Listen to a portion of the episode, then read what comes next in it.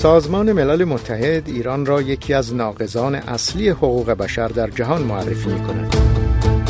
این سازمان تعداد پرشمار زندانیان سیاسی عقیدتی را یکی از نشانه های این اتهام برمی شمارد.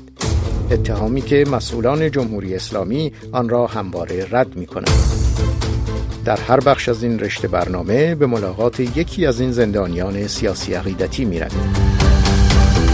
ملاقات اهل تبریز است و ساکن تهران همسر و پدر دو دختر خردسال فعال مدنی 38 ساله ای که محکومیت دو سال زندان خود را در زندان اوین میگذراند. حمید منافی نادارلی اسفند ماه سال 92 به همراه چند فعال مدنی دیگر در پی شرکت در مراسم بزرگداشت روز جهانی زبان مادری در نسیم شهر تهران بازداشت شد. بازداشتی 85 روزه. او 20 روز از این مدت را در یک سلول انفرادی در زندان اوین محبوس بود. بدون امکان ملاقات با خانواده و محروم از دسترسی به وکیل مدافع. این فعال مدنی پس از دو ماه و نیم بازداشت با قرار وسیقه آزاد شد. اما این آزادی پایان ماجرا نبود.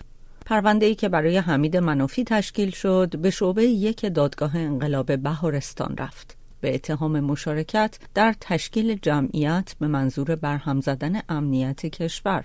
اتهامی که صدور حکم ده سال زندان را برای او به دنبال داشت و علاوه بر آن دو سال تبعید به شهرستان ازنا در استان لرستان.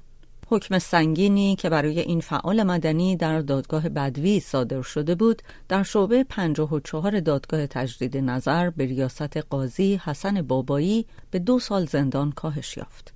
اما مجازات تبعید همچنان در حکم نهایی او باقی ماند. نگرانی های حمید منافی درباره وضعیت محیط زیست در ایران سالها پیش او را به تجمعاتی اعتراضی نسبت به کم آب شدن دریاچه ارومیه کشاند. اما در پی این تجمعات مسالمت آمیز هم بازداشت و به پنج سال حبس تعلیقی محکوم شده بود. او مدافع حقوق اقلیت هاست. هیچگاه فعالیت سیاسی نداشته.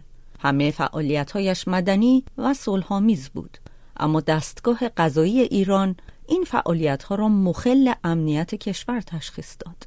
حمید منافی سی و یکم تیر ماه امسال برای اجرای حکمش بازداشت شد و از آن زمان محکومیت دو ساله خود را پشت دیوارهای بلند زندان اوین میگذراند.